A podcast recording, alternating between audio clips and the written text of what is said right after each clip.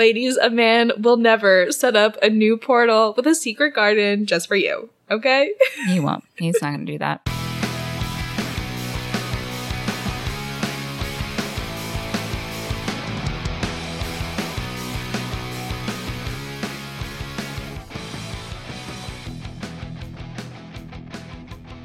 Hello, hello, hello, everybody. I hope that you are having a fantastic day.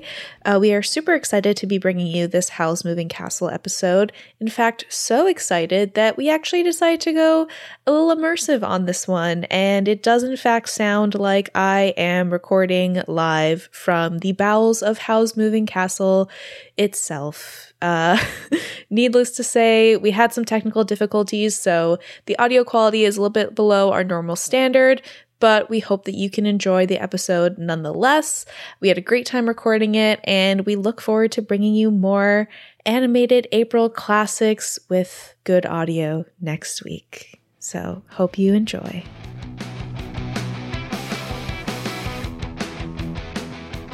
Hello, hello, hello. Welcome back to Animated April. I can't believe this is our second animated movie. I'm so excited. We're tackling another one of my favorites, so I really feel like I'm being treated this month. we did start off with like one of your all time favorites, which is crazy mm. um, because I'd never seen it. It so good. And we're going in a totally different, I guess it's not totally different movie, but it's like a different genre, a different studio, different country, even. Exactly. I don't know how much we should, you know, make the people beg for it. we know you're you're all waiting with bated breath, right? But in case you couldn't tell by the title of today's episode, we are doing the 2004 classic Howl's Moving Castle. Yes, I have never seen this movie before. Oh my gosh. Yeah.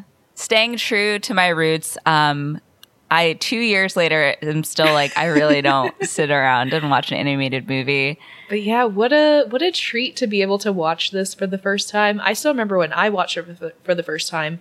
I was I guess it probably was like 2004, maybe 2005. Yeah. And um my brother and I were visiting Canada like with our family and we were hanging out with some of my cousins who are quite a bit older than me, but a little bit closer to my brother's age. Right and they asked if we had ever heard of this movie before and we said no and they were like oh it's like the best. So they put it on for us and i was just like whoa. This is the best thing i've ever seen in my entire life. And then we like immediately bought the dvd to have for ourselves and i've just watched it like my whole childhood basically since it came out.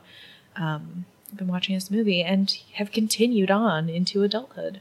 That's awesome. It's such a different movie than like the disney classics that we grew mm-hmm. up with because there is no explanation for some things that happen. And it's yeah. so like magical and whimsical. I just didn't know what to expect, I guess. Like, I guess this is considered anime, right? Or I, no? I guess. I guess in my mind, I think of like Pokemon and how at certain points there's just like, like faces are like dramatically enlarged or like there's like little noises and stuff. Like the, sharp contrast when something happens that the characters do that's like mm-hmm. super unrealistic, which I never really been into. But the way that they characterized all of the people in the movie was so like tasty. Like yeah. when Howl has those like moments of like extreme emotions and stuff. I was like, whoa. Yeah, this this movie is visually so stunning. I think it yeah. is of all of the Studio Ghibli movies I've seen, it is probably the most ornate and beautiful in my opinion, especially in the kind of like set design, I suppose. Like Howl's room specifically is so oh, incredibly detailed and ornate and there's just such beautiful attention to detail throughout all of the visuals of this movie. So when I watch it, I really do feel just like so comforted and like happy and it's just I feel like I'm bathing in beauty. It's great. Absolutely.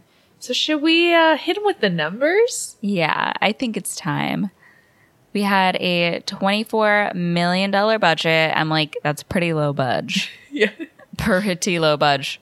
and they made almost 10 times that amount. They made 236 million in the box office, as they should. An insane return. It also had like really high um, viewership in cinemas. I think it had a 40% higher viewership than Spirited Away. Oh, wow. Which was the most recent uh, Studio Ghibli film before this, I believe. And that was, um, I think, I can't remember if it won the Oscar. I think it did. And I think that he like refused to accept the Oscar Whoa. because he was against the Iraq War, which is what then inspired this film. this movie, yeah.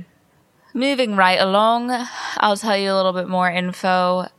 Joe Hisaishi wrote and conducted the New Japan Philharmonic's performance of the film's musical score.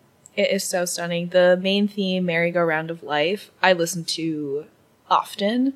It is such a beautiful melody, and the way that it's like interpolated throughout the entire score as kind of like Sophie and Howl's main love theme mm-hmm. is really beautiful. I think that they use it in such versatile ways depending on the tone of the scene. Yeah, I think that all the components came together beautifully in the film. Mm-hmm. Like everything was in lockstep with each other. And I was so excited that Christian Bale was the voice of Howl. Like, Yes. I'm a really big Christian Bale fan. I don't know if everyone knows this. Like, I love American Psycho and the Batman, uh, Christopher Nolan trilogy. And I didn't know that he was such a fan of Spirited Away that he asked for any role in the film and then ended up being cast as Howl for the English dub. That's incredible. Yeah, he um I think he does a great job as Howl in the in the English dub. We also have Billy Crystal as Calcifer. I know. I was so excited. As soon as I heard Calcifer speak, I was like, You're like, let's rock, let's rock. when let's Harry rock met today. Sa- when Harry met Sally.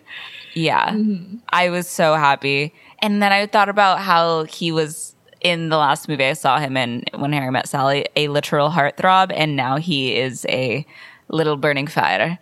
Which was very funny. Little flame, yes. He just kills the voiceovers. Like Oh, he just so kills his voice acting. It's so I think nice. This is the only animated film he's done besides Monsters Inc. I think it's just these two, but he's so Which is insane because he's so good. Yeah, he has such a distinct voice that really Right. lends itself very well to uh, voice acting. Mm-hmm.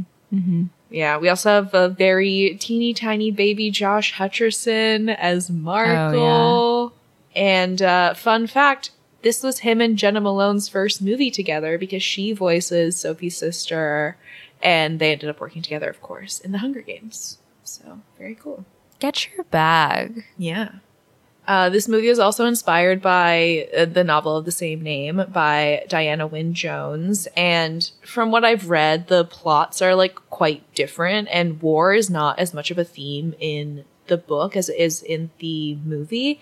But that is because Miyazaki is like very fascinated by war, and that is a common theme in pretty much all of his movies, like war and pacifism.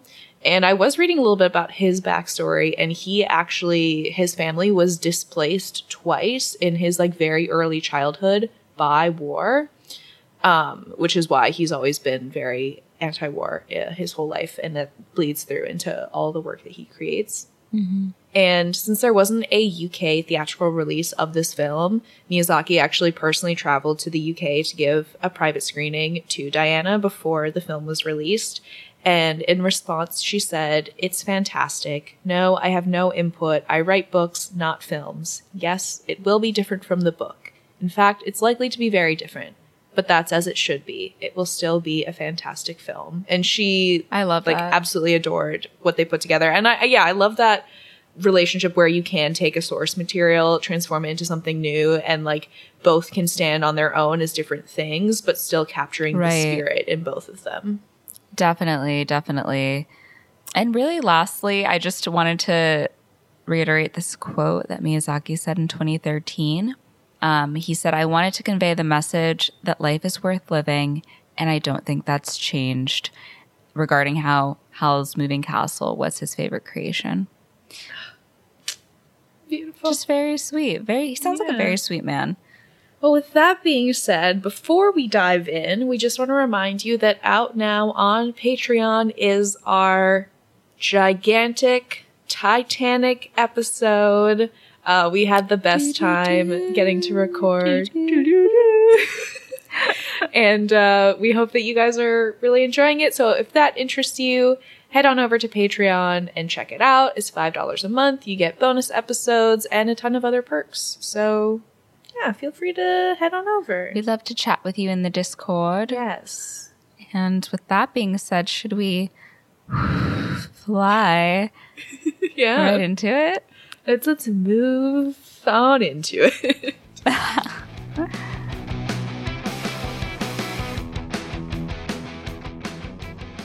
so the opening of the film actually starts in a way that's quite formulaic for Studio Ghibli movies, which is that it often starts with a large uh, landscape shot, and we just see this very foggy exterior. And slowly we start to hear the sound of machinery as emerging through the fog is Howl's moving castle. And we get some like really interesting close-up shots of this castle. It's so intricate and ornate. It's it kind of is like a steampunk Yeah. vibe almost. Yeah, that's what I would say. Yeah. And we see just all these different elements kind of cobbled together as Howl's Moving Castle moves through the countryside. And that is when we hear the beautiful melody of Merry-Go-Round of Life begin to play as we pan over the town where Sophie Hatter, her last name is in fact Hatter, I did have to look it up, is uh, sewing a hat in her workshop her coworker, I guess, comes in and says that they just closed up the shop. Like, why don't you come out with all of us? But Sophie says, no, no, I better stay and finish this. You all go have fun. We then hear in the other room the other girls who work at the hat shop start to gasp and giggle because they notice in the distance Howl's moving castle. And they're like, oh my god, is he in town? We then see some soldiers fly by in their planes, so the castle disappears back into the fog to hide from them. So the girls then gossip about how Howl once uh, tore a girl's heart out. And one of them's like, oh, I hope he doesn't to me. And then the other one, scathing, says, oh, don't worry. Yeah. He only preys on pretty girls. And they're like, hee hee hee hee hee. So they head out the door. Sophie finishes up the hat she's working on and then grabs her own, much more plain looking hat, putting it on her head before going out the door. Yeah. She's just a shy gal, you know? She's like, better finish up work. I was saying as I was watching this, I was like, it's always the like most gorgeous girl in the hat shop mm-hmm. that's like, I can't hang out. Oh I have to work. yeah. It's Like, little- always I'm the so most gorgeous girl in the hat shop. Yeah. so Sophie rides on the streetcar. We see the military planes flying overhead.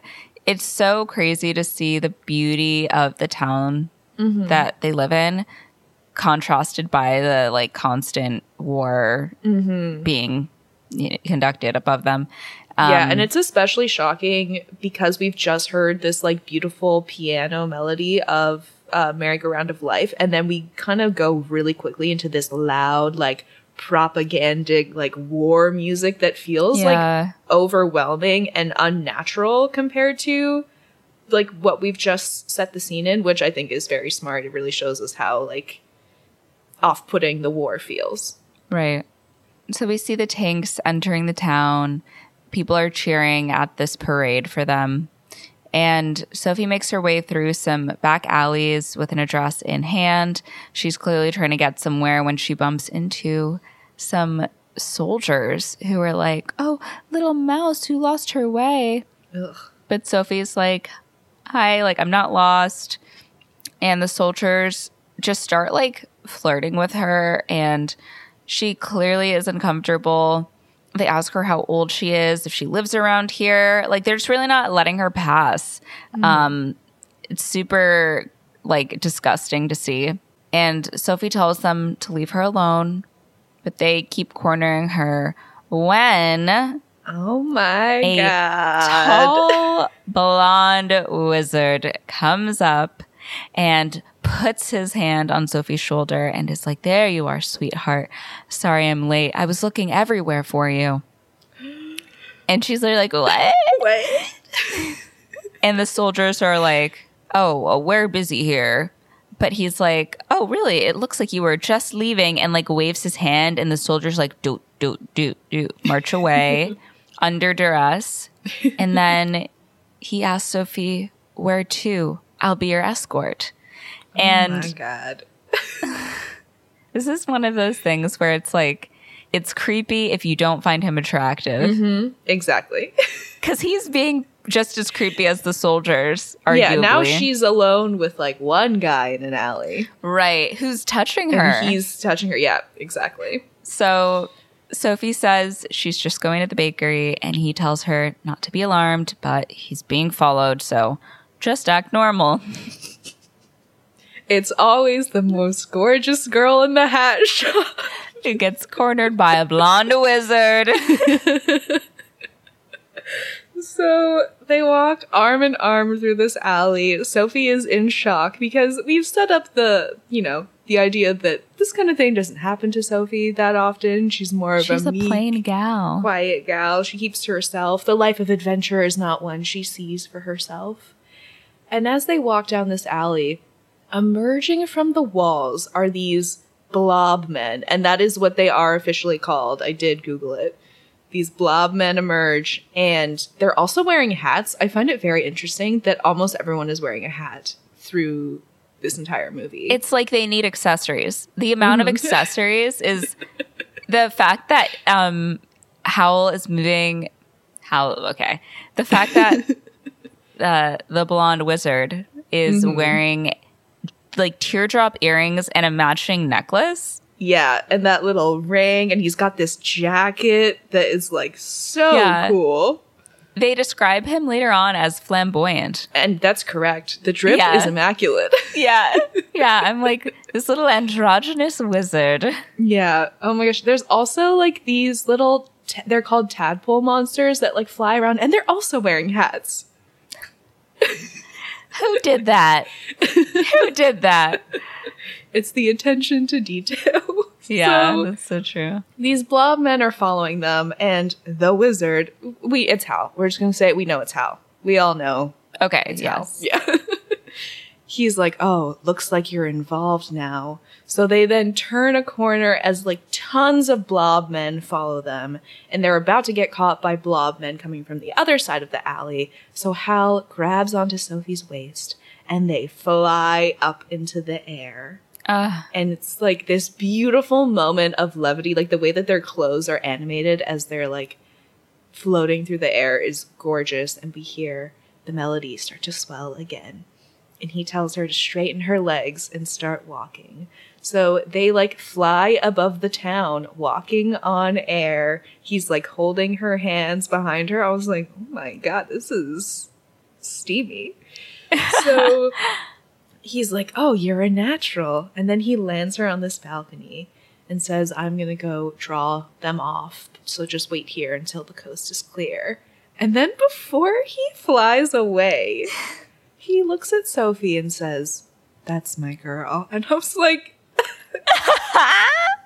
me? Excuse me. Yeah. me. me? Oh my gosh. Yeah. Gets me every time. So Sophie finally arrives at her destination. She's visiting her sister Letty, voiced by Jena Malone, who's working at the bakery. Mm-hmm. And Letty gets a message that her sister's there. So she rushes upstairs and asks how she floated down onto the balcony. And I guess like someone's informed her that she like floated down here. Yeah. And Sophie was like, oh my God, that happened. Like, I thought that was a dream. but I guess wizards exist in this world. So, like, Yes. now we're getting acclimated. Mm-hmm. But I love how that wasn't. I live in a, a world where wizards exist. No. Fucking James Cameron loves that shit. so we just kind of naturally find out. Yes. And Sophie tells her the whole story. She's like, he was so kind. He rescued me. And Letty says that the wizard was trying to steal her heart, and she's lucky it wasn't Howl. Otherwise, he would have eaten it. Mm. So we got some rumors around. And Sophie says, no, Howl only goes after pretty girls. And I'm like, Do you want your heart to get eaten? like at this point, you believe that that's what ha- would happen, right? Um, She's so maybe just "Mm, enjoy being a plain Jane. yeah. So Letty tells her that she needs to be more careful. Even the Witch of the Waste is back on the prowl. Yeah.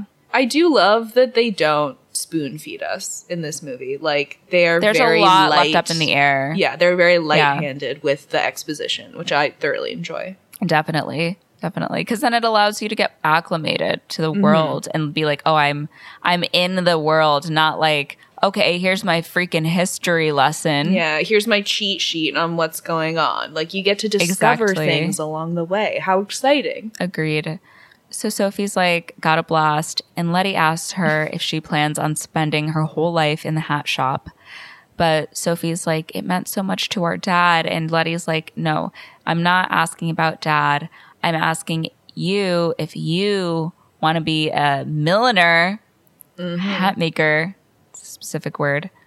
And she says it's her life and she has to do something for herself for once. It's always the most gorgeous milliner in the hat shop. Tell me about it. So we then get our first glimpse of the Wicked Witch of the Waste. And we don't actually see her, but we see her blob men scurry back into this little container that she keeps them in.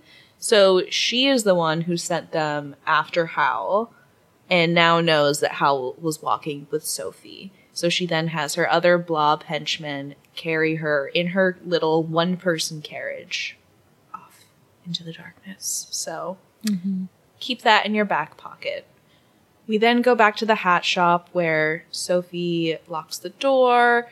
You know, it's it's at night at this point. Yeah. When all of a sudden, a woman enters the hat shop in the most like villainous villainy outfit I've ever seen in my entire life. Like she again She looks like Ursula. she's wearing a hat because how could she not? It's like this like furry like black hat and this long black dress and a long black cloak. Mm-hmm. And Sophie's like, um, the shop is closed, but the woman comes in anyway and just immediately goes off on her and is like, Tears her to shreds, dude. what a tacky little shop with all these tacky little hats. But the tackiest thing in here is you. And Sophie's just like, okay, you gotta leave. Like, we're closed. Thank you for that. So she opens the door for this woman to leave, but the woman says, Oh, you're rather plucky, trying to stand up to the Wicked Witch of the Waste. oh my god. So, Oh Sophie is rightfully shocked and terrified. And the Yeah. blob men show up at the door, blocking her path. And then the Wicked Witch of the Waste just like whoosh, flies past her. And before she leaves, she says, The best part of this spell is you won't be able to tell anyone about it. Send my regards to Howl. Um, what the fuck just happened? And let us not forget, Sophie has never seen this person before, has no idea who she is, just knows that somebody came and put like a fucking curse got on called her. tacky. Yeah, yeah, exactly. So we find out that the spell turned Sophie into an old woman, and she sees her hands. They're they've aged, cl- like obviously, and she um, rushes to a mirror in disbelief, and she tries to stay calm. She's like, "There's no sense in panicking." She does a pretty good job at staying calm. She's Yeah. pretty rational. We we find out, but yeah, she's not she's not pleased. So in the next scene, it's morning, and Sophie's mother comes home from her trip with just tons of new hats, and she goes to see Sophie in her workshop. But the girls are like, "Oh, she hasn't come downstairs yet." So her mom goes up to see her, and Sophie's like, Oh, I have a really bad cold. Like, I can't come to the phone right now. And her mom is like, Oh my God, you sound like a 90 year old woman. And Sophie's like, Yeah, I just need to rest. And she looks at herself in the mirror and tells herself it's not so bad. She's still in pretty good shape. And at least her clothes finally suit her. but she decides that she can't stay here for long. So she gets dressed packs up some food in one of those little like sachets and like one of those little handkerchiefs that Yeah. you tie to a stick if you're running away from home.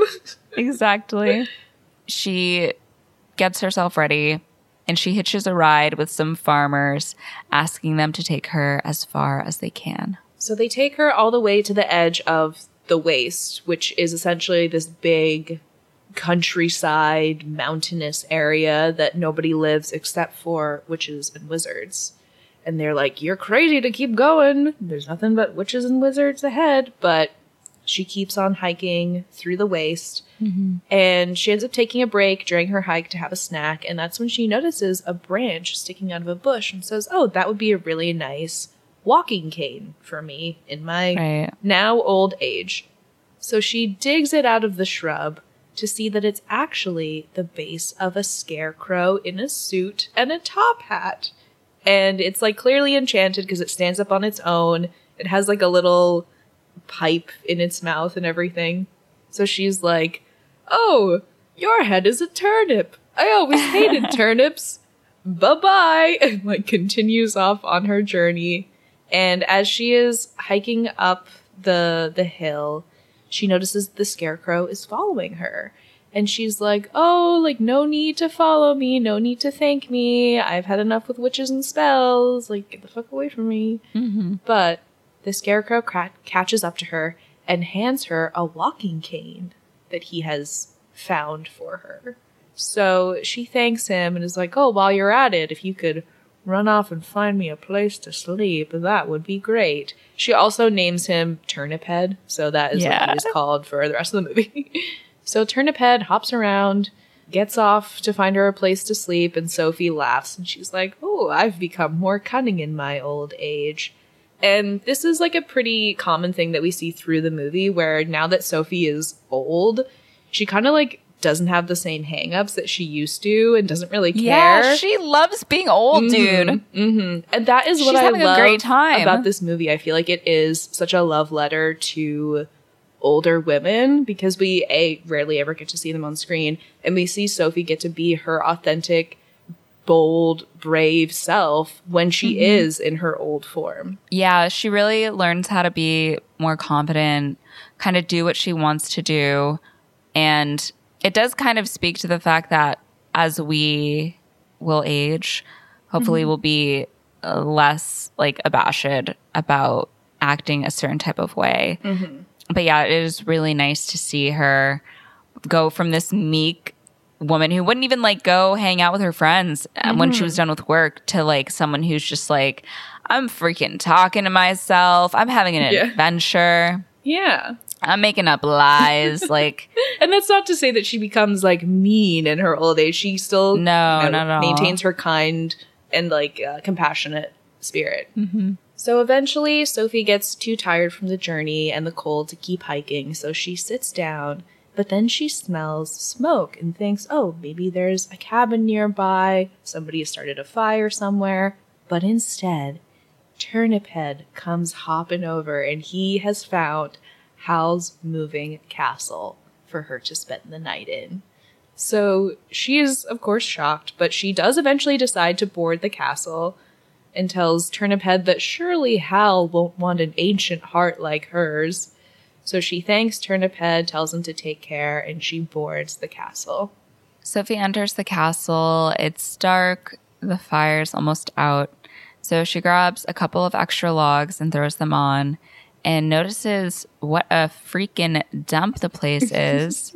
so she says to herself that a nice thing about getting old is that nothing scares you. So she's like, What's the point of me being worried about hopping on a moving castle? Let's get this show on the road.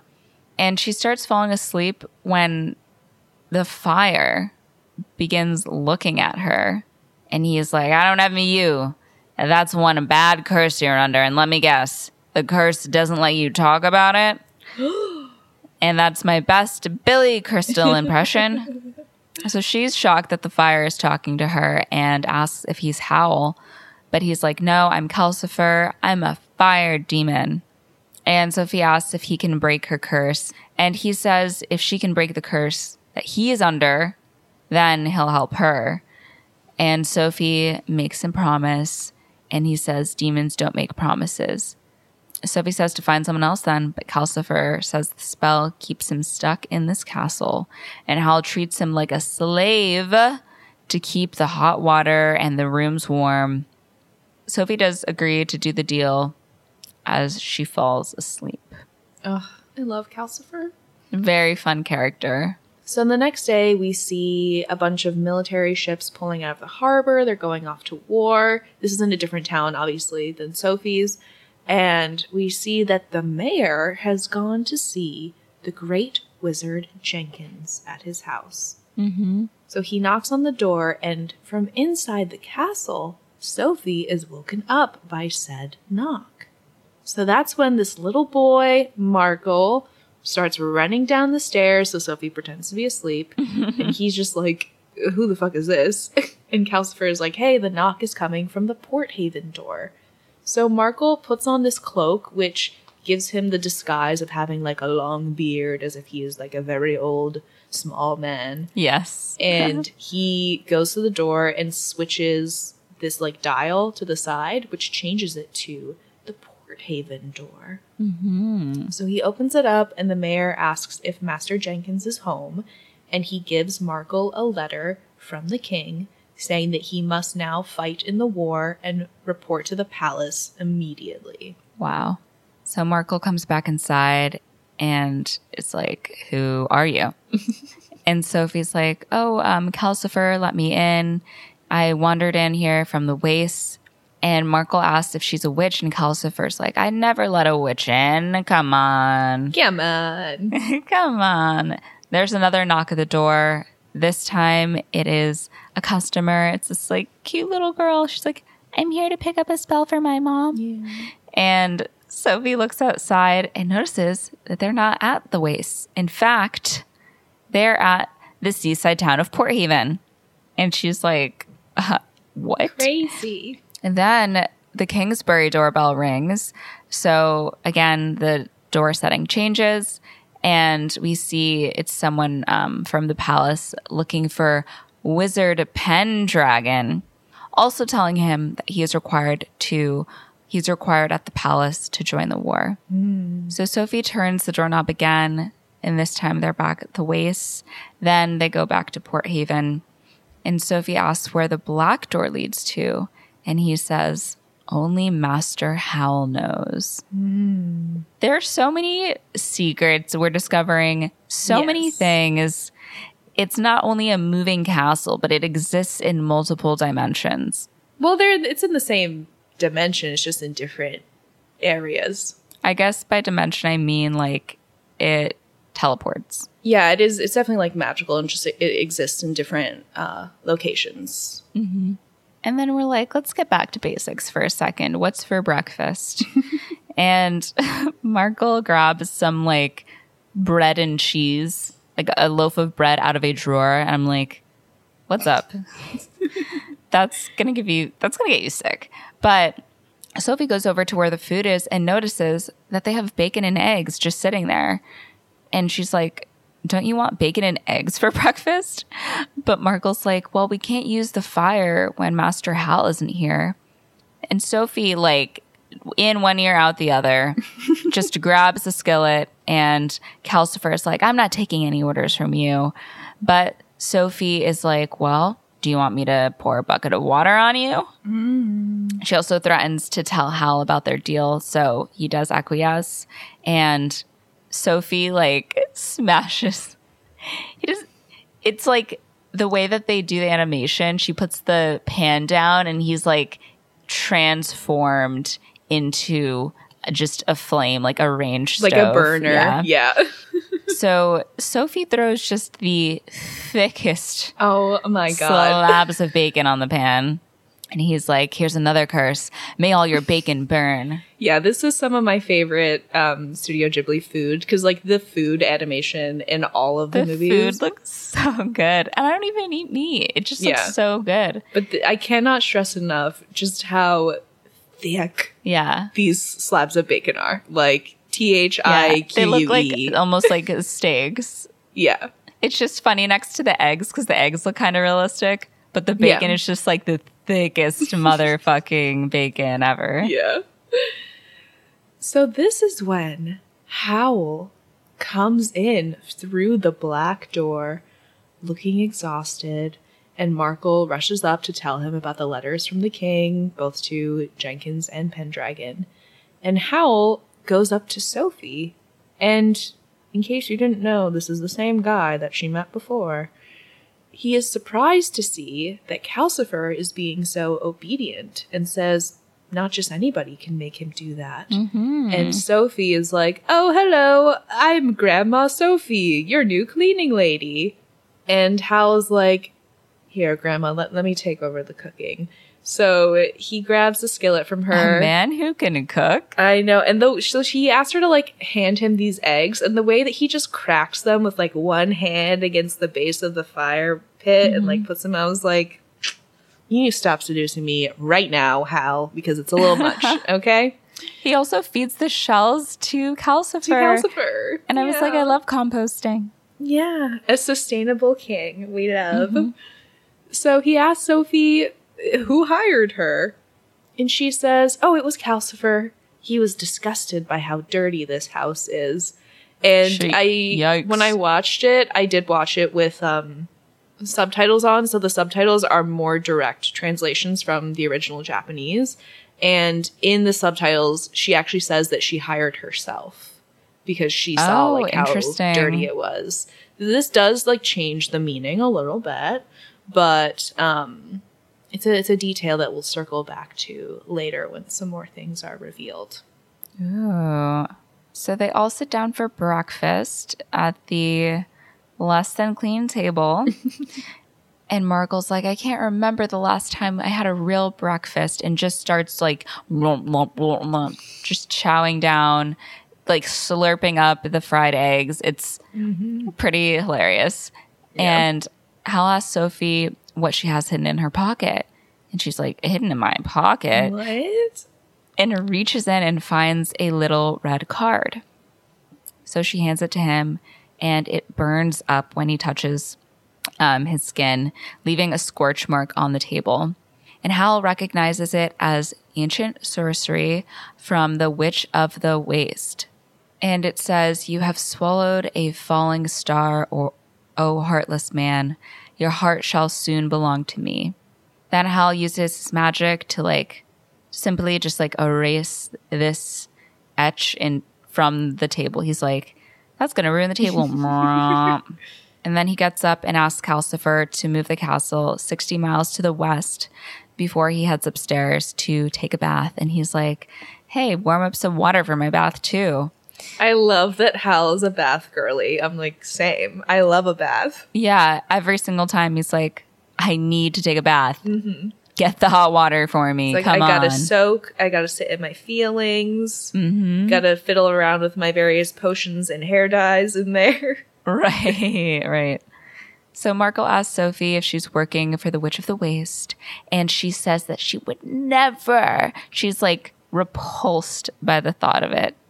And she's like, she's the one who, but because she's not able to talk about the curse, she's like, and it's all muffled, mm-hmm. and just vows to wring her neck if she ever gets her hands on her.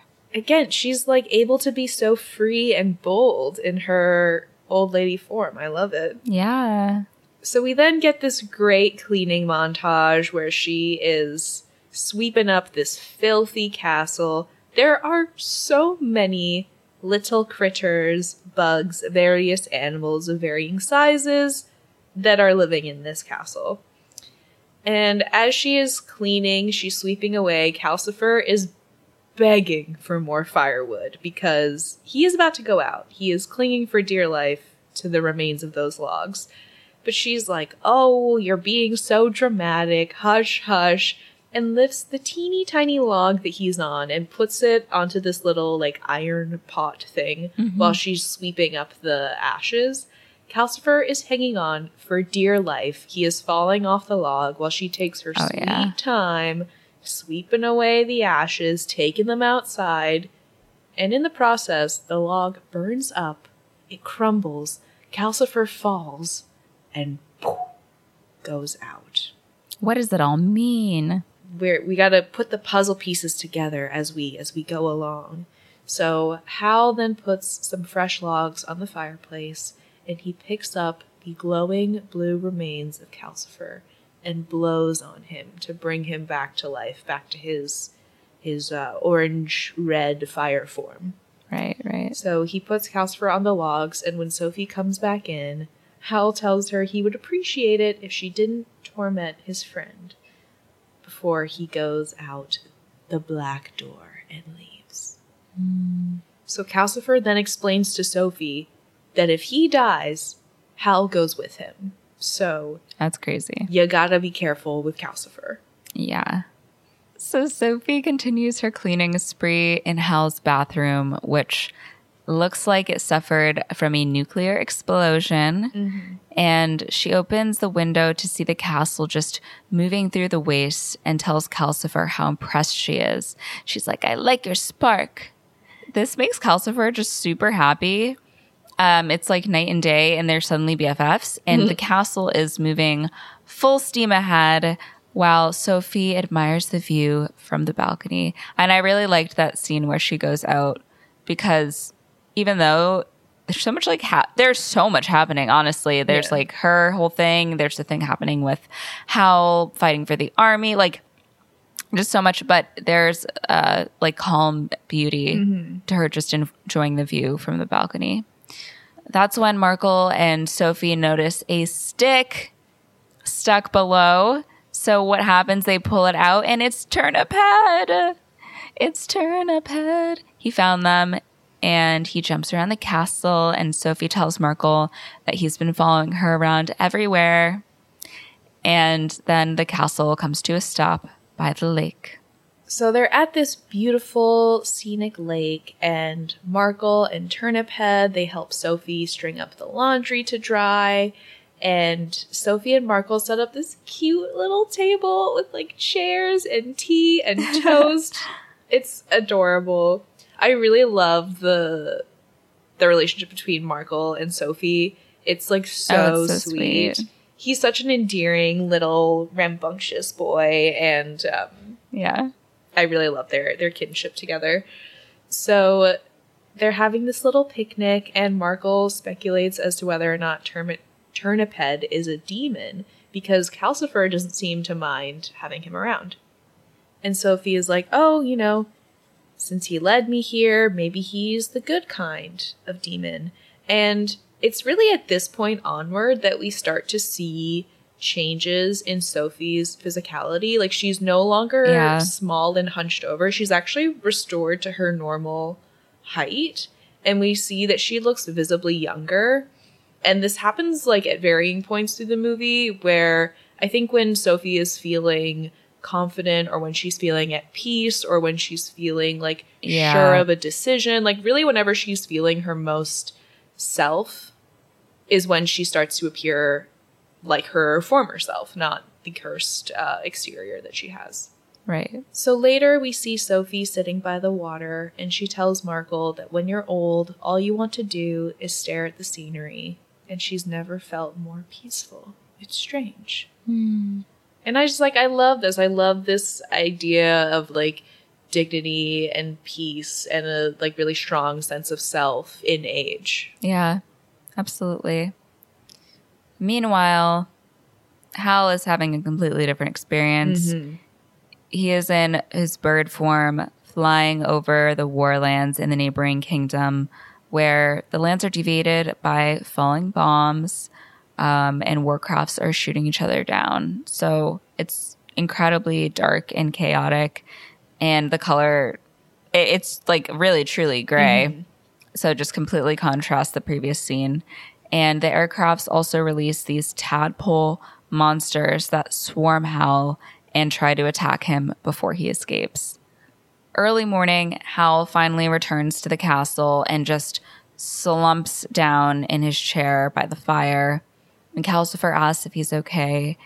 We see he slowly transforms from his bird self back to his regular self and Calcifer tells him to stop flying around like that because soon he won't be able to turn back into a human. And Howl's just like, this war is terrible. They've bombed from the southern coast to the north border, and my own kind attacked me today. Some hack wizards who turned themselves into monsters for the king. And Calcifer tells them that they're going to regret that because after the war, they'll never be able to turn back into humans. And I'm like, mm. and Howl says after the war, they won't even remember that they were humans. Wow.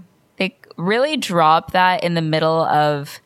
I mean, I, I knew the reference to the war was in there, but like, mm-hmm. It, this is pretty cutting. Yeah, I mean the the idea of these wizards turning themselves into this monster form and like uh, their loss of humanity yeah um, that they kind of have to undergo in order to fight in this war is definitely like an allegory for um, ptsd for sure for like soldiers who have seen committed and been subject to these atrocities and how right you are forever changed by that and you don't ever come back the same mm-hmm. and calcifer mentions that howl himself is supposed to report to the king, but Howl just tells him to make hot water for his bath, and he heads upstairs. And Howl peeks in at Sophie sleeping, and that's when we see that she's fully her young self. Mm-hmm. Like she looks like nothing has ever changed. So, yeah, yeah, interesting they don't include it in the movie. Like there's I guess kind of like allusions to it, but in the book apparently Sophie is actually um, she has magical powers as well that she doesn't know until like oh. later on, and that's how she's kind of able to combat the curse that she was uh, put under. But I like that they kind of leave it more ambiguous in the movie. Yeah. So in the morning, Sophie wakes up as an old woman again to the sound of Howl's running bathwater. Mm-hmm. And later on, she goes out into Port Haven with Markl, who is in his little old man disguise, to get some groceries at the market. So as they're shopping, there's also this one little line where Sophie's everything that Sophie wants to buy, Markl just goes, I hate potatoes. I hate fish. And that's when they notice this commotion down by the water, and there's a ship pulling into the harbor that has been irreversibly damaged. Yeah. Oh, it's sinking. Yeah, in in it's battle. going do do do do do do do. It's gonna be Titanic references all month long, baby. Yeah. so the people in the crowd talk about how like this was their most advanced battleship, so this is really not a good sign. Then Sophie notices one of the blob men walking around in the crowd, so she hides her and Markl until he goes the other way. When suddenly an enemy plane flies over, dropping bombs into the water. And with it, they also drop enemy propaganda flyers. Oh, yeah. Sophie and Markl rush back to the castle for safety when, out of the blue, I love this. Howl starts screaming and running out of the bathroom in a towel, and he's like, I told you not to rearrange my potions. and I used the wrong one. Like his hair is bright orange. She's like, I just rearranged some stuff. And he's like, I told you not to go crazy. He's having a meltdown, mm-hmm. like level 10, white chicks, bitch fit. Yeah, having a mentee bee for sure. A mentee bee, yes. And he's like, now I'm repulsive. I can't live like this and just slumps down in the chair as his hair turns black while he cries. He's like, I give up. I see no point in living if I can't be beautiful. I mean, he was a very beautiful man, but mm-hmm. come on. I'm like, you're still beautiful. Like you'll you'll be beautiful no matter what your hair color, but the theatrics yeah. and the dramatics are the dramatics incredible. It is so funny to me. And like with other mm-hmm. studio Ghibli movies, we don't get this much humor in the writing as much. Like most of the humor is more like either physical or it's like, oh, so cute, like cutesy, more humor. Yeah. But this movie actually has a lot of uh, comedy baked into the dialogue, which I really enjoyed. Baked right in. Mm-hmm. Suddenly, everything goes dark and the castle begins rumbling. and Markl says Howl is calling the spirits of darkness. He saw him do it once when a girl dumped him. and Sophie's like, they're there. Okay. You're emotional. it seems like someone needs to go to therapy. Mm-hmm. Seems like someone is operating from an unhealed place. Yeah, for sure. And his skin begins oozing this green goo as shadows swirl just like around him. And Sophie is like, Oh, you think you've got it bad? I've never once been beautiful my entire life.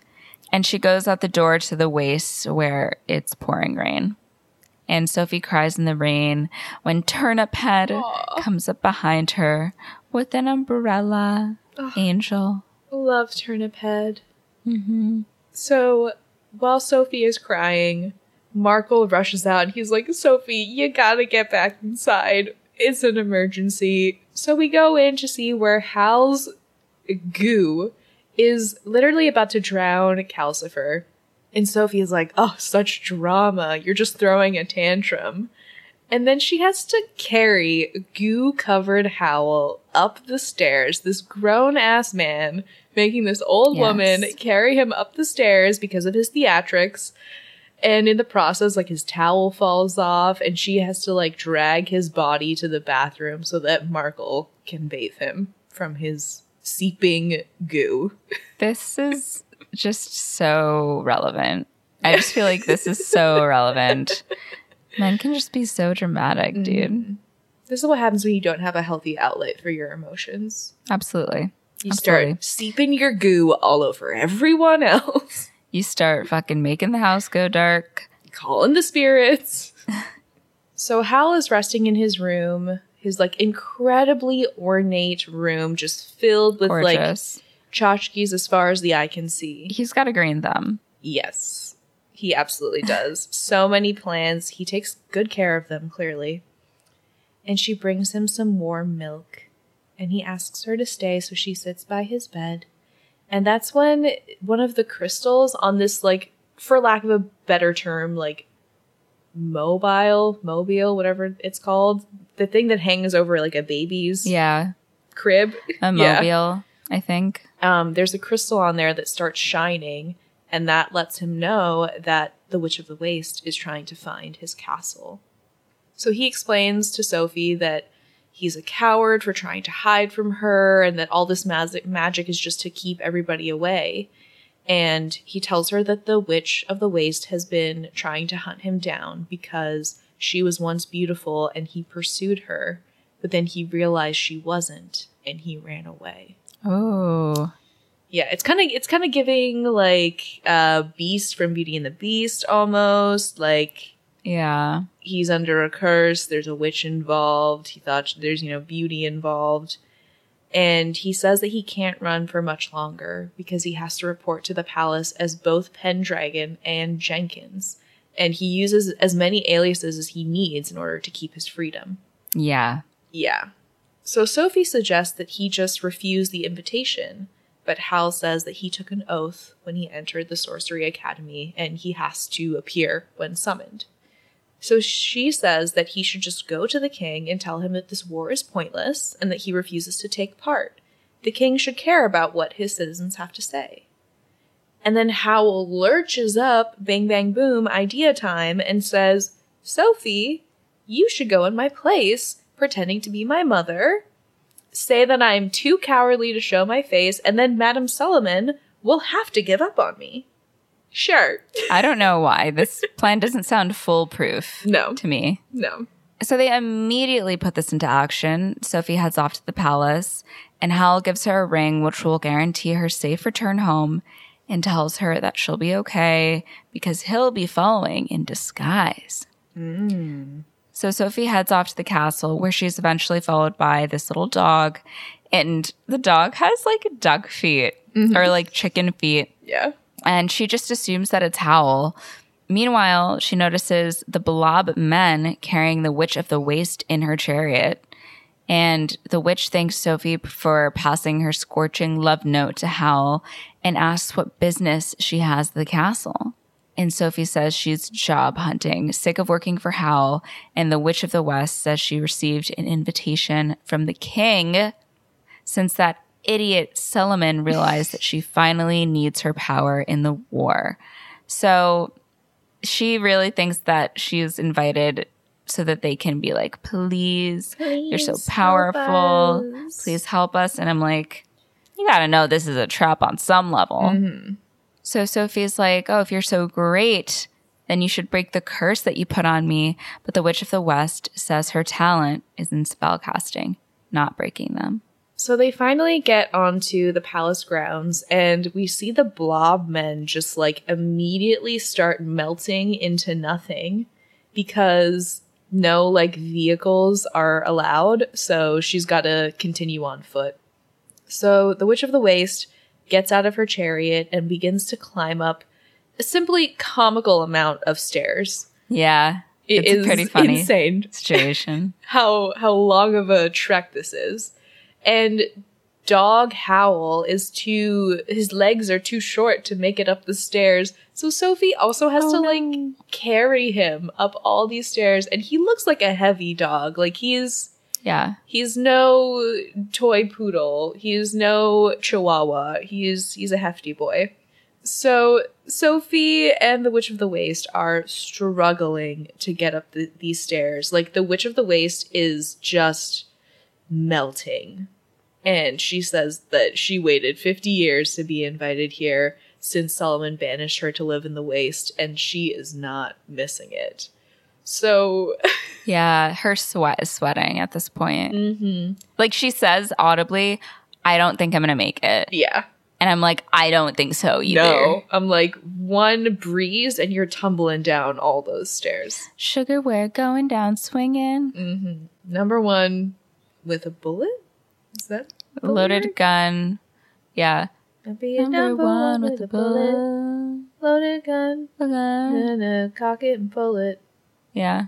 Something. Loaded gun concept. Loaded gun. Loaded gun. dun, dun. Anyways, Yeah. so So they Inside. Yeah, they make it upstairs finally Yeah, after yes. a very long time. And Sophie just looks at the Witch of the Waste and is like, pull yourself together. she, it's so funny because she like cheers her on. She's like, you can do um, it. one of the attendants is standing there and she's like, can you help her? And he, he's like, oh, um, sorry, I'm not allowed. And so she's like, come on, come on, you're almost there. It was this humiliation horror show that they got to put him through. Right. I was, I felt like that was so weird. Mhm. They're like, get out of your chariot. Oops, sorry, can't Oh, help you. sorry. And she's just dying out there. Yeah. So they get brought into a waiting room, and the Witch of the Waste rushes over to the one chair in this huge room. And while that's happening, the little dog that's been following around Sophie scurries off. So Sophie follows dog, you know, she thinks it's a it's Howl. So she follows the dog where she is greeted by a palace boy. Meanwhile, some curtains open in the waiting room to reveal giant heat bulbs. And all these heat bulbs are turned on and just blast the witch of the waste. I it is a horrific image. Like you with the sound that they use for the bulbs as well as well, like I feel like I can feel them every time I watch it. Yeah. Oh, it's visceral. So Sophie is led to meet Madame Suliman in this like gorgeous greenhouse atrium with like floor to ceiling windows looking out onto the greenery of the palace.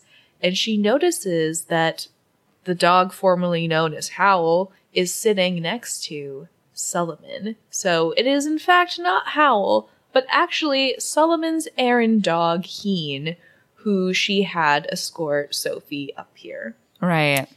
So Sophie's like, oh my god, that's so embarrassing. Anyways, so the reason I'm here.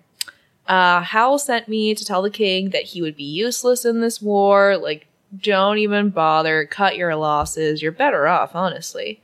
And Suliman explains that Howl was the last apprentice that she ever took on, and she had never seen such mm. a gifted student. Wow. She had planned on Howl replacing her as like the head sorcerer, advisor, etc. But then his heart was stolen by a demon, and he never finished his apprenticeship. And since he has used his magic only for selfish reasons. She says that Howl is dangerous and too powerful for someone without a heart. And if he stays selfish, he'll end up like the Witch of the Waste. Ooh.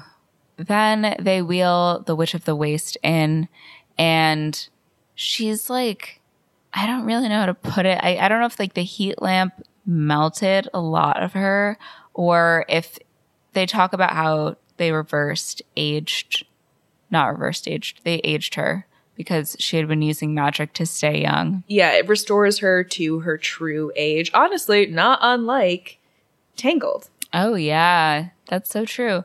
But yeah, so they restore her to what she should look like at her age, and all of her powers are gone now.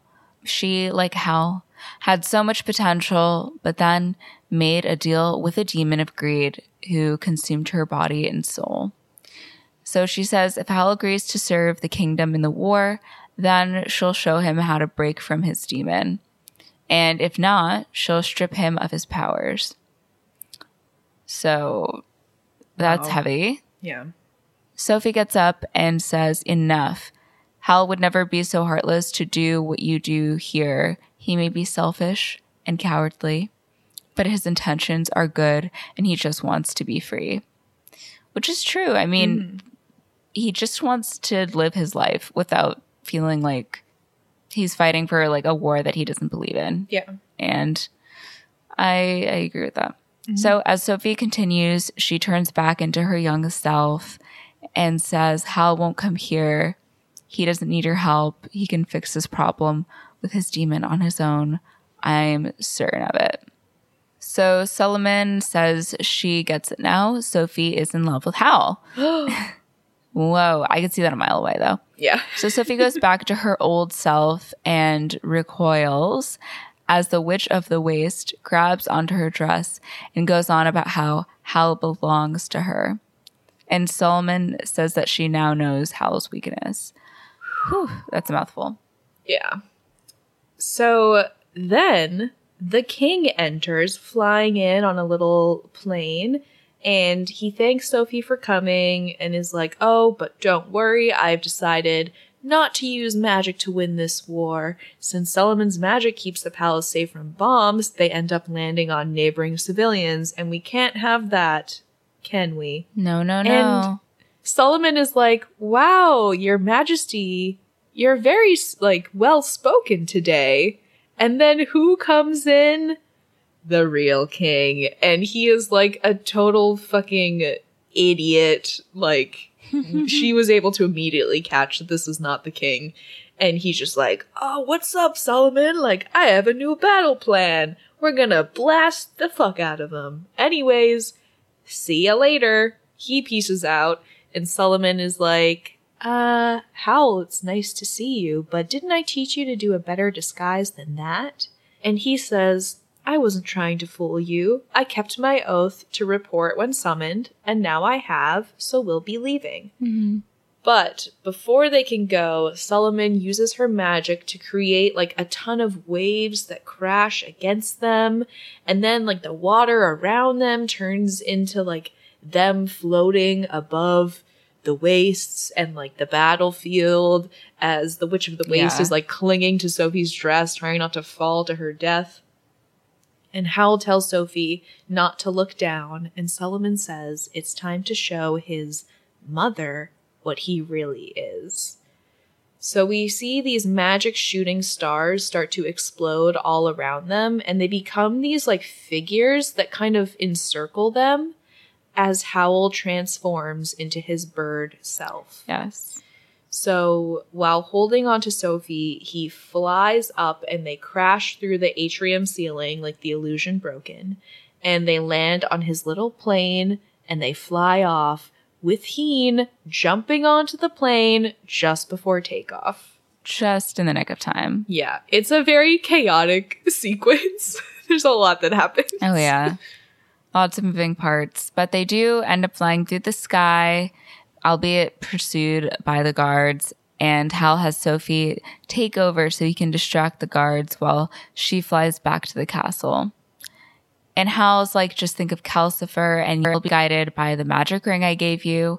And she asks why he made her um, go to Suliman if he was planning on showing up anyways. But he says knowing she was there gave him the courage to do it. She saved him, and Howl then gives Sophie five minutes of invisibility while she flies off in bird form just to like escape unseen. Yes. So back at the palace, Suliman tells her palace boys who this is a detail that I don't think I'd really consciously picked up on before, but the palace boys look a lot like Howl. Like they have the same hairstyle and everything. Yeah, they look like berries and cream. Mm-hmm. And so and so or like Lord Farquaad but blonde. Yeah, I think the the implication is that even though Howl like did leave his apprenticeship, um, he did continue to dye and style his hair like one of those apprentices. So he never quite let that fully go. And basically, Suliman tells these boys that that was the most fun she's had in a while, and Howl must think that he's evaded her, but she bets that his mother can help her find him. Mm-hmm. Meanwhile, we see that guards show up at the doors of both Pendragon and Jenkins, but when they bust through those doors, they find nothing but empty shells of buildings and like an empty courtyard. So, got him. They evaded them once again. Sophie then flies through the rain, following the path of the ring to lead back to the castle, and she does like low key, high key crash into the mouth of it, which crashes into the living room, but Luckily, everyone is fine. Later that night, the Witch of the Waste is sleeping, and so does Sophie as her young self when Howl finally comes back in, still in bird form. And Calcifer says, This is bad. He's gone too far. So Sophie wakes up and she notices his bird footprints and feathers. So she lights a candle and goes up to his bedroom and inside she walks through this cave that just like his room is kind of just ridden with treasures and trinkets all through and the paths diverge so she goes down one where she finds howl curled up in bird form breathing heavily wow she asks if he's in pain but he asks her to stay away she says she won't and she's going to help him break the spell he's under but Howl says she can't even break her own spell. Wow. So he's known the whole time.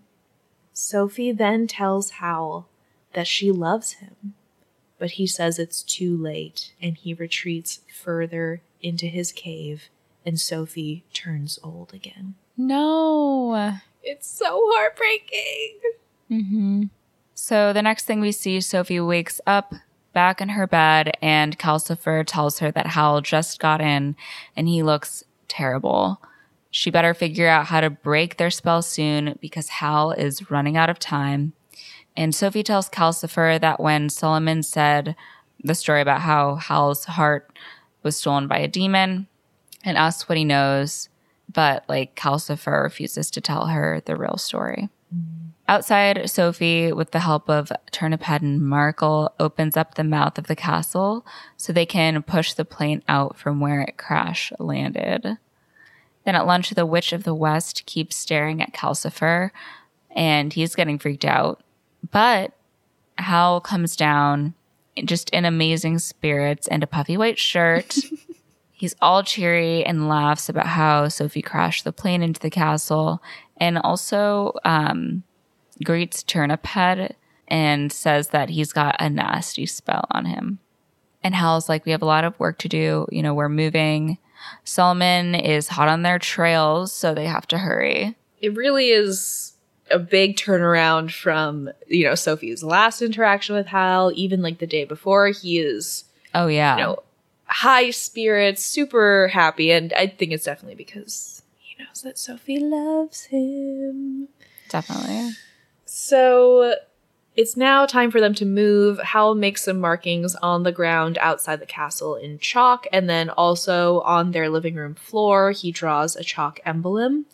He brings Calcifer over to it, and using his magic, he transforms and transports the castle.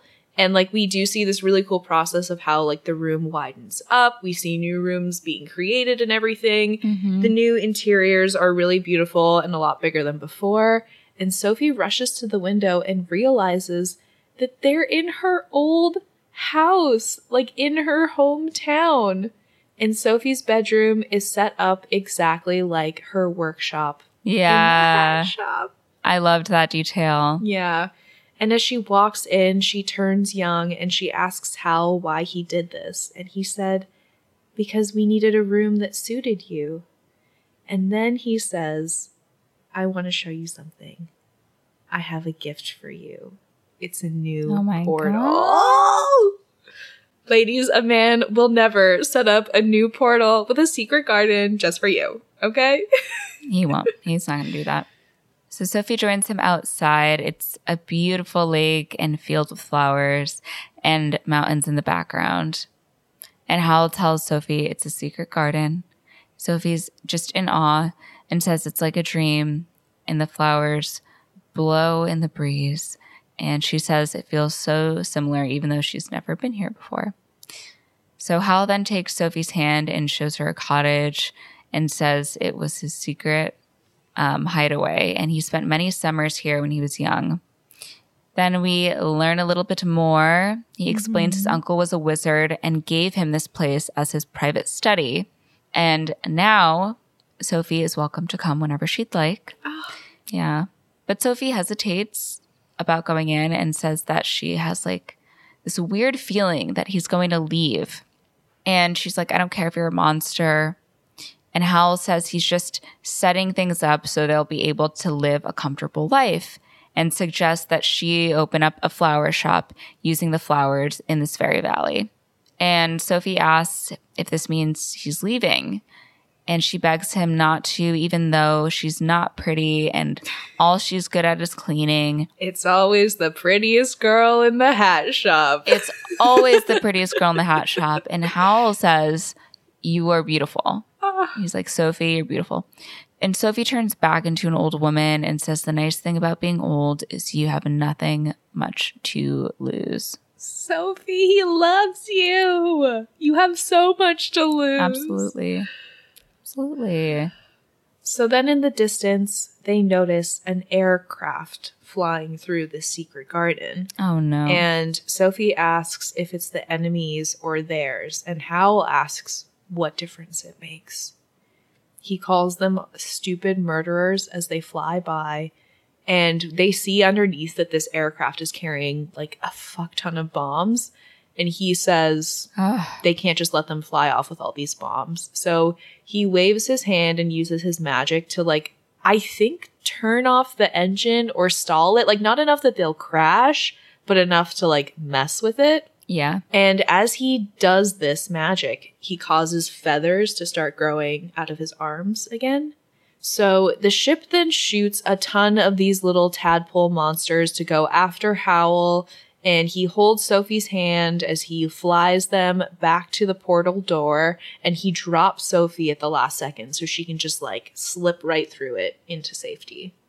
So later that night, Sophie is sewing in her room when Markl comes in to say goodnight, and he can see that she's clearly concerned, and he tells her not to worry about Howl. Sometimes he goes off for days on end.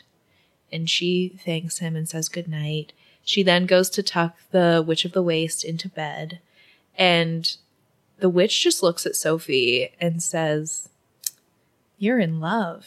You've been sighing all day. And Sophie sits on her bed and sighs, and she asks the witch if she's ever been in love before. And the Witch of the Waste says, Of course, I still am. then she says, hmm. Strapping young men are so difficult to deal with, but their hearts I just adore. so they then hear an air raid siren going off, and the Witch of the Waste tells Sophie she best stay inside. Surely Suliman's henchmen are looking everywhere for this house, but thankfully, Calcifer keeps them well hidden. Yeah. Cut back to Howl. He is flying through the war zone in bird form. And then the next morning, Markl rushes to Sophie to tell her that a stranger got into the house, but it's actually Sophie's mom, Oh my god. right? So they meet up. Her mom is thrilled to see her and just rushes to hug her and tells her that she searched everywhere for her. And Sophie brings her mom inside, and her mom tells Sophie that she married a filthy rich man so they can all live together again and she won't have to work as a cleaning lady. Oh my god. In the past week like, that "I you've been it." that you've been missing and I've been supposedly looking for you, I actually got married. Exactly. and I'm like, you look like the person, the type of person that would be like, you know, we're a couple dates, and there, the guy's just like, I can't. I gotta. Can you marry me? Yeah. But Sophie says that she's happy here, and her mom is like, "Oh my god, I asked them to pull over outside. Like I have to run. Bye."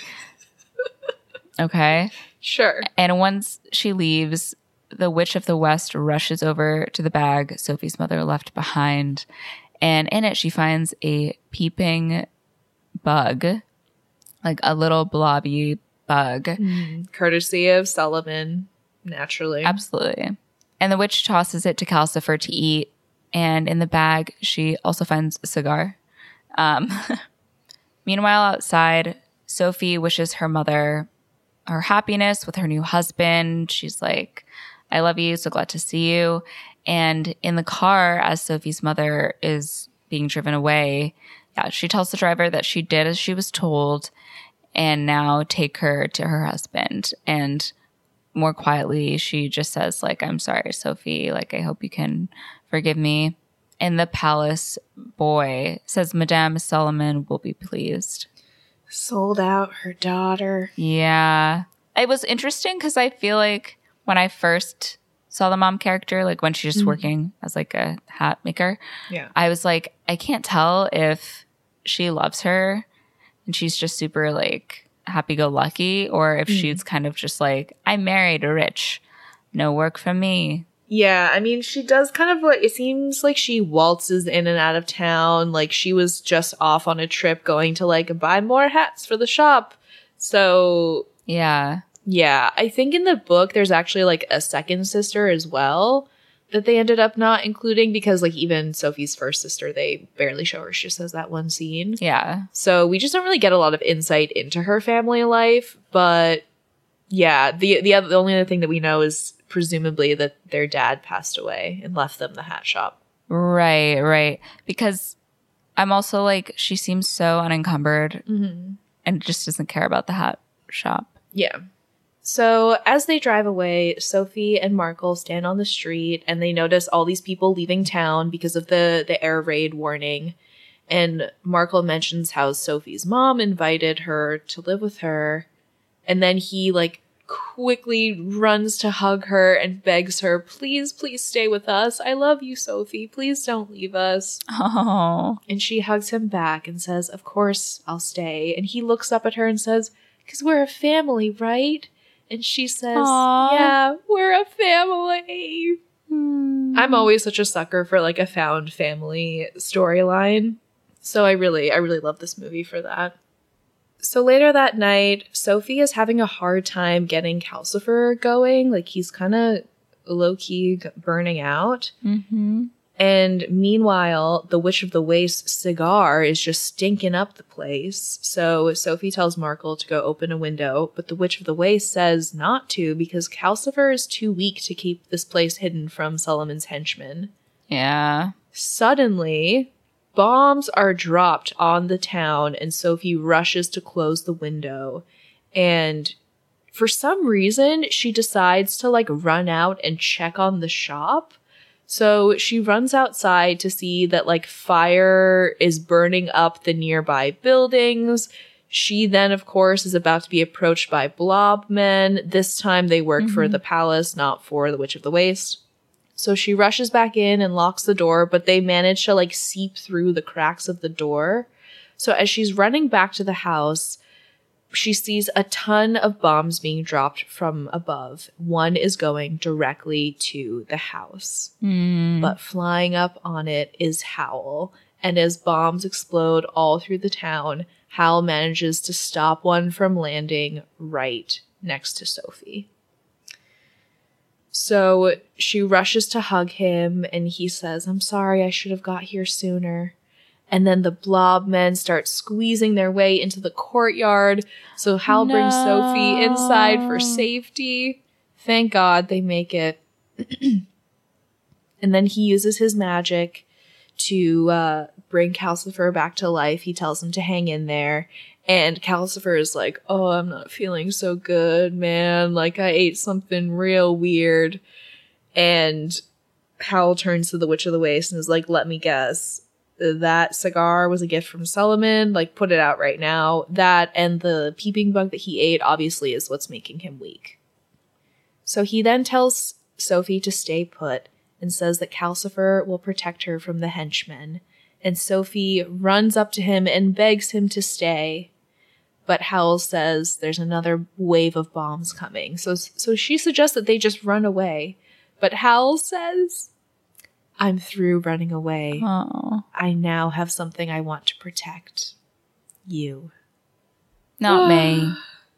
Not Hermione. Yo. Later on, Sophie opens the portal door to the secret garden where it is raining, it's covered in smog, and in the distance, she can see her town and an airship go down in flames. Sophie tells Calcifer they need to change the portals because if they don't break away, Howl will keep protecting the hat shop and get himself killed.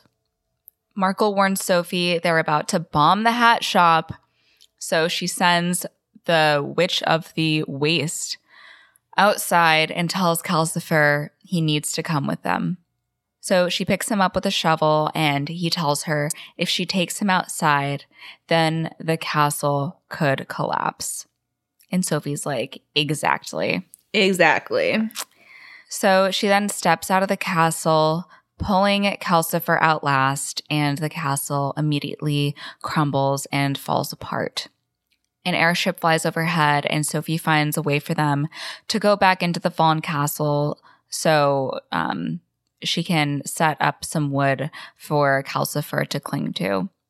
She tells them they need to move the castle so they can tell how they're not at the hat shop anymore. But Calcifer says there's no chimney here and he keeps getting dripped on. It is pretty fucking crazy that she's like, all right, I'm to take you out. I'm to destroy this castle. Now, kick it into high gear, buddy, because we're a moving. Like, right, right, right.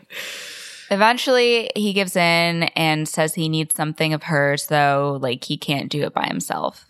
Whew. So she offers him her hair and he munches off.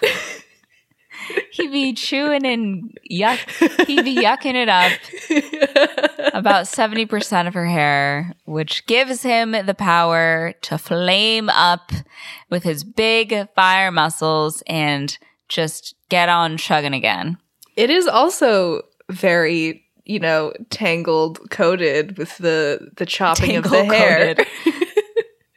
Because now she has a bob too. Bob, Bob season, Bob girls. Mhm. And, you know, the castle, not the same, but it's on its way. And he tells Sophie, imagine what he could have done with her eyes or her heart. Wow. Okay.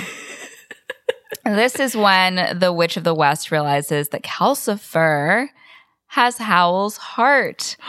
And yeah, oh my god. big reveal. Sophie spots Howl in the sky being swarmed by tadpole monsters. And just then, the Witch of the West pulls Calcifer off the fire and grabs Howl's heart for herself. The castle starts falling apart. The Witch of the West is literally, I keep saying West. The Witch of the Waste is literally catching on fire, trying to hold on to Howl's heart. Oh my god. So Sophie has to like splash a bucket of water on her. and this extinguishes Calcifer, and the castle falls apart. Sophie falls into a ravine. No. So somehow Sophie and Heen survive this fall into the ravine. Sure, I love animation. Yeah, and she is distraught by what she's just done. She like put Calcifer out. She also worries that this may have killed Howl too, because let's not forget the two are connected. Mm-hmm, Calcifer is literally Howl's heart. Correct. Correct. So- As she cries, her ring starts glowing blue. And then Heen gets her attention. So she sees that the ring is not only glowing, but it's like vibrating and moving. So she asks the ring to lead her to Howl. And the ring shines a path to the portal door from the castle. mm. So she opens it up. It's pitch black inside, but that is where the ring is pointing. So she goes in, followed by Heen. That's called faith, baby. That's Mhm. called love. Yeah. So Sophie is in the portal, followed by Heen, and she makes her way to this small room. It's the cottage in Howl's secret garden where he lived when he was young. Oh. I know. And Sophie and Heen go outside where they see falling stars landing on the other side of the lake. As one lands, it illuminates a young Howl. Sophie runs through the field towards him as the stars continue to fall around, and Howl catches one of the stars and holds it in his hands and swallows it. He holds his hands to his mouth and then reveals his heart in the form of Calcifer. Then Sophie's ring explodes and the ground gives out from under her. And as she falls, she yells out to Howl and Calcifer, telling Howl, It's me, Sophie. I know how to help you now. Find me in the future. Oh my gosh. And lest we forget, what is the first thing that Howl says to Sophie in the movie? Do we remember? Hold let on, me hold on, let me scroll back up to find the direct quote. What does he say? There you are, sweetheart.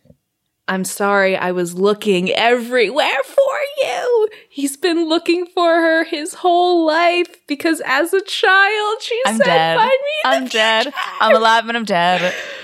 Aww. it kills me every time and especially knowing that like calcifer is howl's heart who let sophie into the castle calcifer it was his heart that let her in. There's like a really great Phoebe Bridgers song. I'll send it to you after we record. Mhm. Like the the entire time I've been watching it. Let me see what the title of it is.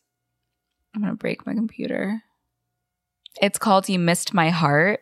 Mhm. I'll send it to you. It like I just feel like you could make uh, one of those like fan cams Mm. for Howl's Moving Castle with this as the oh my gosh sound, which we could do Uh, on yeah, TikTok. i'll have to i'll have to but i will be putting that together immediately yeah, so uh, Sophie falls through the sky with Heen until they are suddenly able to start walking.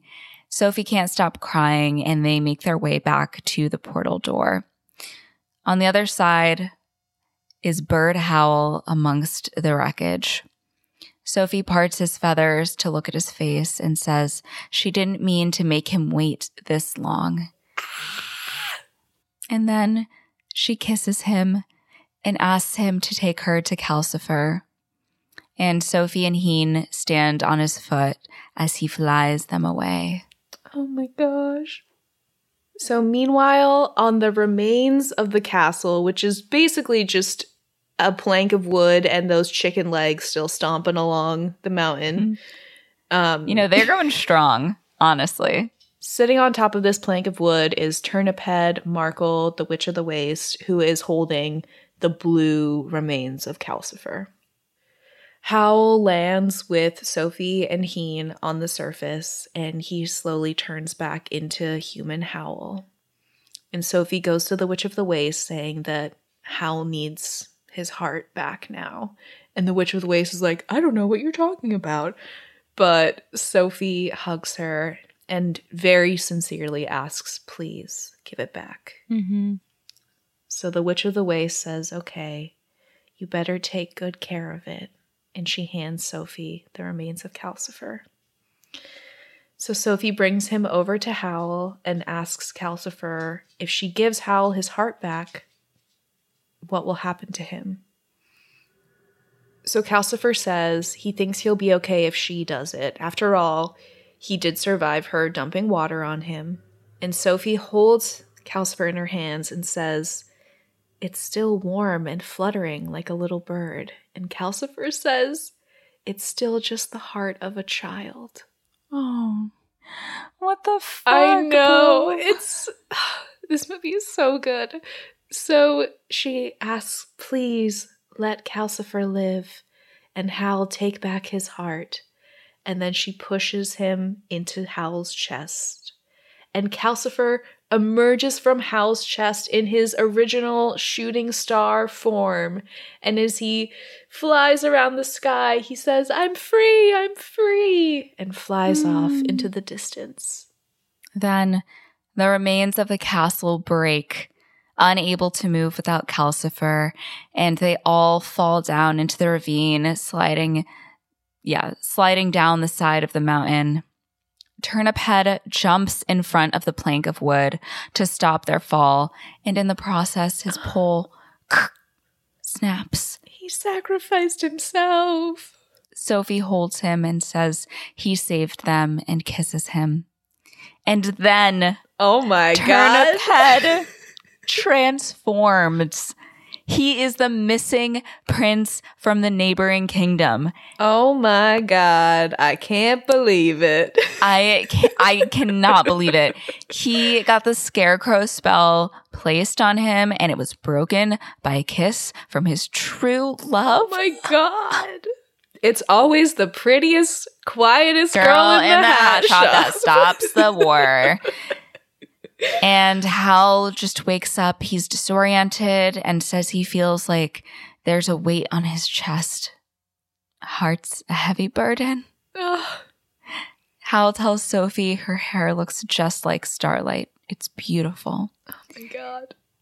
And Sophie then pounces on Howl and hugs him, and the Witch of the Waste tells the prince it looks like his true love is already taken. He'd best go home and make them stop the war. And the prince says that's exactly what he'll do. One thing you can always count on is that hearts change. So as soon as this war is over, he shall return. And I'm like, whoa. Whoa. I love it when you talk like that. I'll look forward to your return, big boy. Who is she? The Witch of the Waste can't help herself. She is, uh, yeah, she's doing something. He then uses his powers to contact Madame Suliman. Solomon. Solomon? Solomon, yeah. Yeah. And shows her Howl and Sophie. Suliman calls Heen a traitor and says the game is over. It's time to put an end to this idiotic war. Mm. It is definitely, you know, extremely idealistic, and the war is able to be ended incredibly quickly Yes. through the power of love. And, like, obviously, we know that that's not reality, but that is why, like, he describes this as his most optimistic film because we don't see anybody have to go through any bargaining or death or like Mhm. Howl and Sophie can't be together. They're kept apart from some reason. Like this is the one time that we get to see a true happy ending because we don't Right. get that in life. And I think what he's trying to show is like what life could be.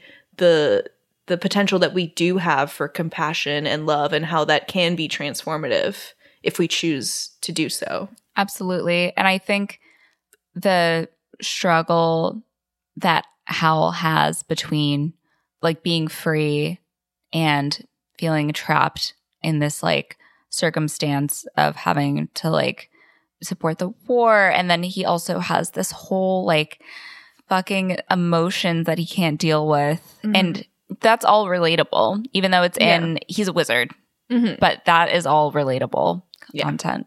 It's a really well crafted story. For sure, yeah. And like what this movie really hinges on are those very like genuine human feelings that we can all relate to, even though it is in this very fantastical, whimsical world with these very extreme Mhm. circumstances. But we can all relate to and feel like we can resonate with the core of the story. Right, right.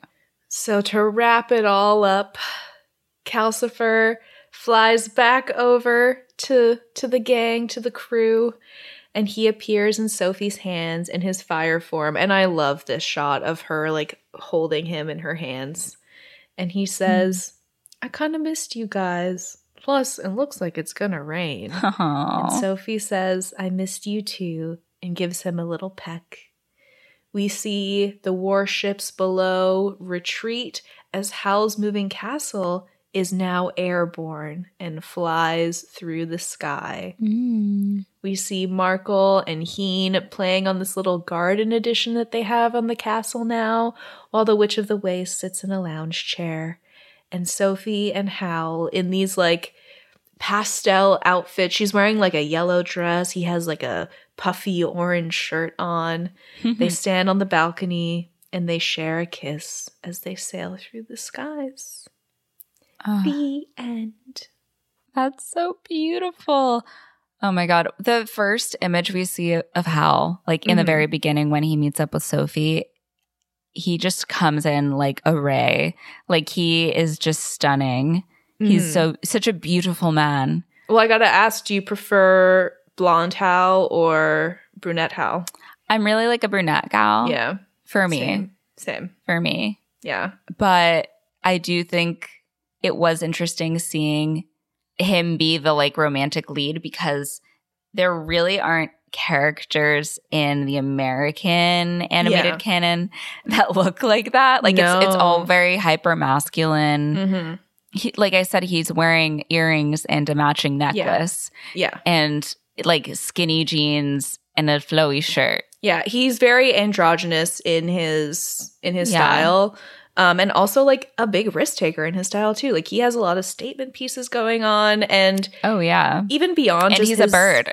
Yeah, and he's a bird. Crazy. But like even just beyond his aesthetics, like we really don't get to see male characters like Howl, I feel, in Western media because of the emphasis on masculinity and like these really harsh gender roles that there are. Um, so I really love getting to see this character that does have so many different facets to him. Like he does have this very smooth talking Mhm. swab side, but then also these like beautiful moments of vulnerability and then moments where he's like really excited and joyful and then also the darker sides of him when he is uh, you know more existential and more in a depression so i really love getting to see his whole progression um because it's just a character that i don't feel like i've really seen in other media Yeah. And I also just think it's a clever balance between anthropomorphic characters and actual like humanoid characters. yeah The way that they interplay is so graceful. And it reminded me of Adventure Time. Like I mm-hmm. really I was a huge Adventure Time fan. yeah And that's like the closest thing I can think of because there are so many like imaginative, creative characters in that movie. Or sorry, in that series Mhm. but the main boy finn has these experiences that are more adult like wanting to be with someone like Mm. having a girlfriend like da da da but he also is like a boy and has this like boyish way about him and i thought that was very interesting too that he had his heart taken as a boy but when he meets sophie she's like well not the first time but when she Mhm. comes and lives them she is old. Yeah. Like she's has this curse on him on herself. I guess when it first started we get so many different elements but they just all fall together seamlessly. Like that's the incredible like fine tuning of the story that it all ends up coming together very seamlessly. Hmm Yeah, definitely. I feel like I, I I talked about this earlier, but this is like such a comfort movie for me, and it is in like my top favorite, like top five favorite movies of all time. And I think it's because it strikes a really kind of perfect balance between its idealism and being so optimistic while also reflecting a lot of very real aspects of our own world Yeah. in a way that it doesn't feel like, oh, I'm in a foreign dreamland where like everything is fine. Mm-hmm. Like we do see real hardships and we do see like horrors that reflect the real horrors of war that um happen in Yeah. our world. I mean, it was a post 9 11 movie. Mm-hmm. We're not even really digging into that, but it's clearly present and presented in a way that is, I mean, more optimistic than a lot of other war movies and Yeah. also makes you think about like the individual turmoil of war. Mm-hmm. I don't want to say anything that sounds misinformed, so I don't want to talk about it too much. Yeah, yeah. But I do think that he does a great job at presenting the effects that war can have on people Mm-hmm. as individuals and like how that affects your day to day life. Yeah. And like I think one thing that I find really interesting is the fact that initially um the Witch of the Waste is introduced to us as the main antagonist. Like she's the villain who puts this curse on Sophie. She's like hunting Howl. But by the end, she's not the villain. We actually do see like a redemption arc for her and that the real villain Exactly. Yeah. is the system that like puts all these things in place. Like the real villain is more so like Suliman, the idea of war, Mhm. of needless violence and massacre. And um I like that it's just a lot more nuanced than one would expect, especially from an animated film, which you know, animated films often get kind of written off as just for children. And I really love when the medium is used beyond that. And I think this is a, a great example of that. For sure. Well, that being said, what would you rate Howl's Moving Castle? I mean, for me, it's a 10. I know it's not for probably for you, but like it's one of my favorite movies. It's uh, always and forever a 10 for me. Nice. Nice. I'm going to give it a solid, I'll give it an 8.5. Nice. Give an 8.5. I really liked I think it's a very well put together movie. Mm-hmm. Um, I do, I like want to watch it again because there's so many little details and Yeah. like there's a lot going on. And it was also just like a really fun watch. Like it's beautiful. Animation Stunning. is gorgeous. Yeah. And I'm excited to watch some more Miyazaki movies. Yeah, one that I watched recently for the first time that I I think you'll probably really like. It has a similar feeling to me as Howl's Moving Castle. Not it's not Yeah. as like grand in scale, but it has a very similar feeling to me and that's um The Secret Life of Arrietty. I just watched like a couple weeks ago. That one is really great. I highly recommend. Ooh. Yeah. Noted, noted. Thank Yeah. you. But yeah, if you are in Canada and you would like to watch Howl's Moving Castle, it is available on Netflix. And if you're in the US and want to watch the movie, it's available on HBO Max. There we go. Well, we hope you enjoyed this episode. If you want a little more, you can always listen to our bonus episode on Titanic on Patreon right now. You can also follow us on Instagram at Movies That Raised Us. You can follow us on Twitter at MTRU underscore pod. You can follow us on TikTok at Movies That Raised Us Pod, and you can always send us a good old fashioned email at movies that raised us at gmail.com. Yes, and we will see you next week for our next animated April movie. I'm Mo. And I'm Christina, and our theme song is by Garrett Schmidt. Bye. Bye.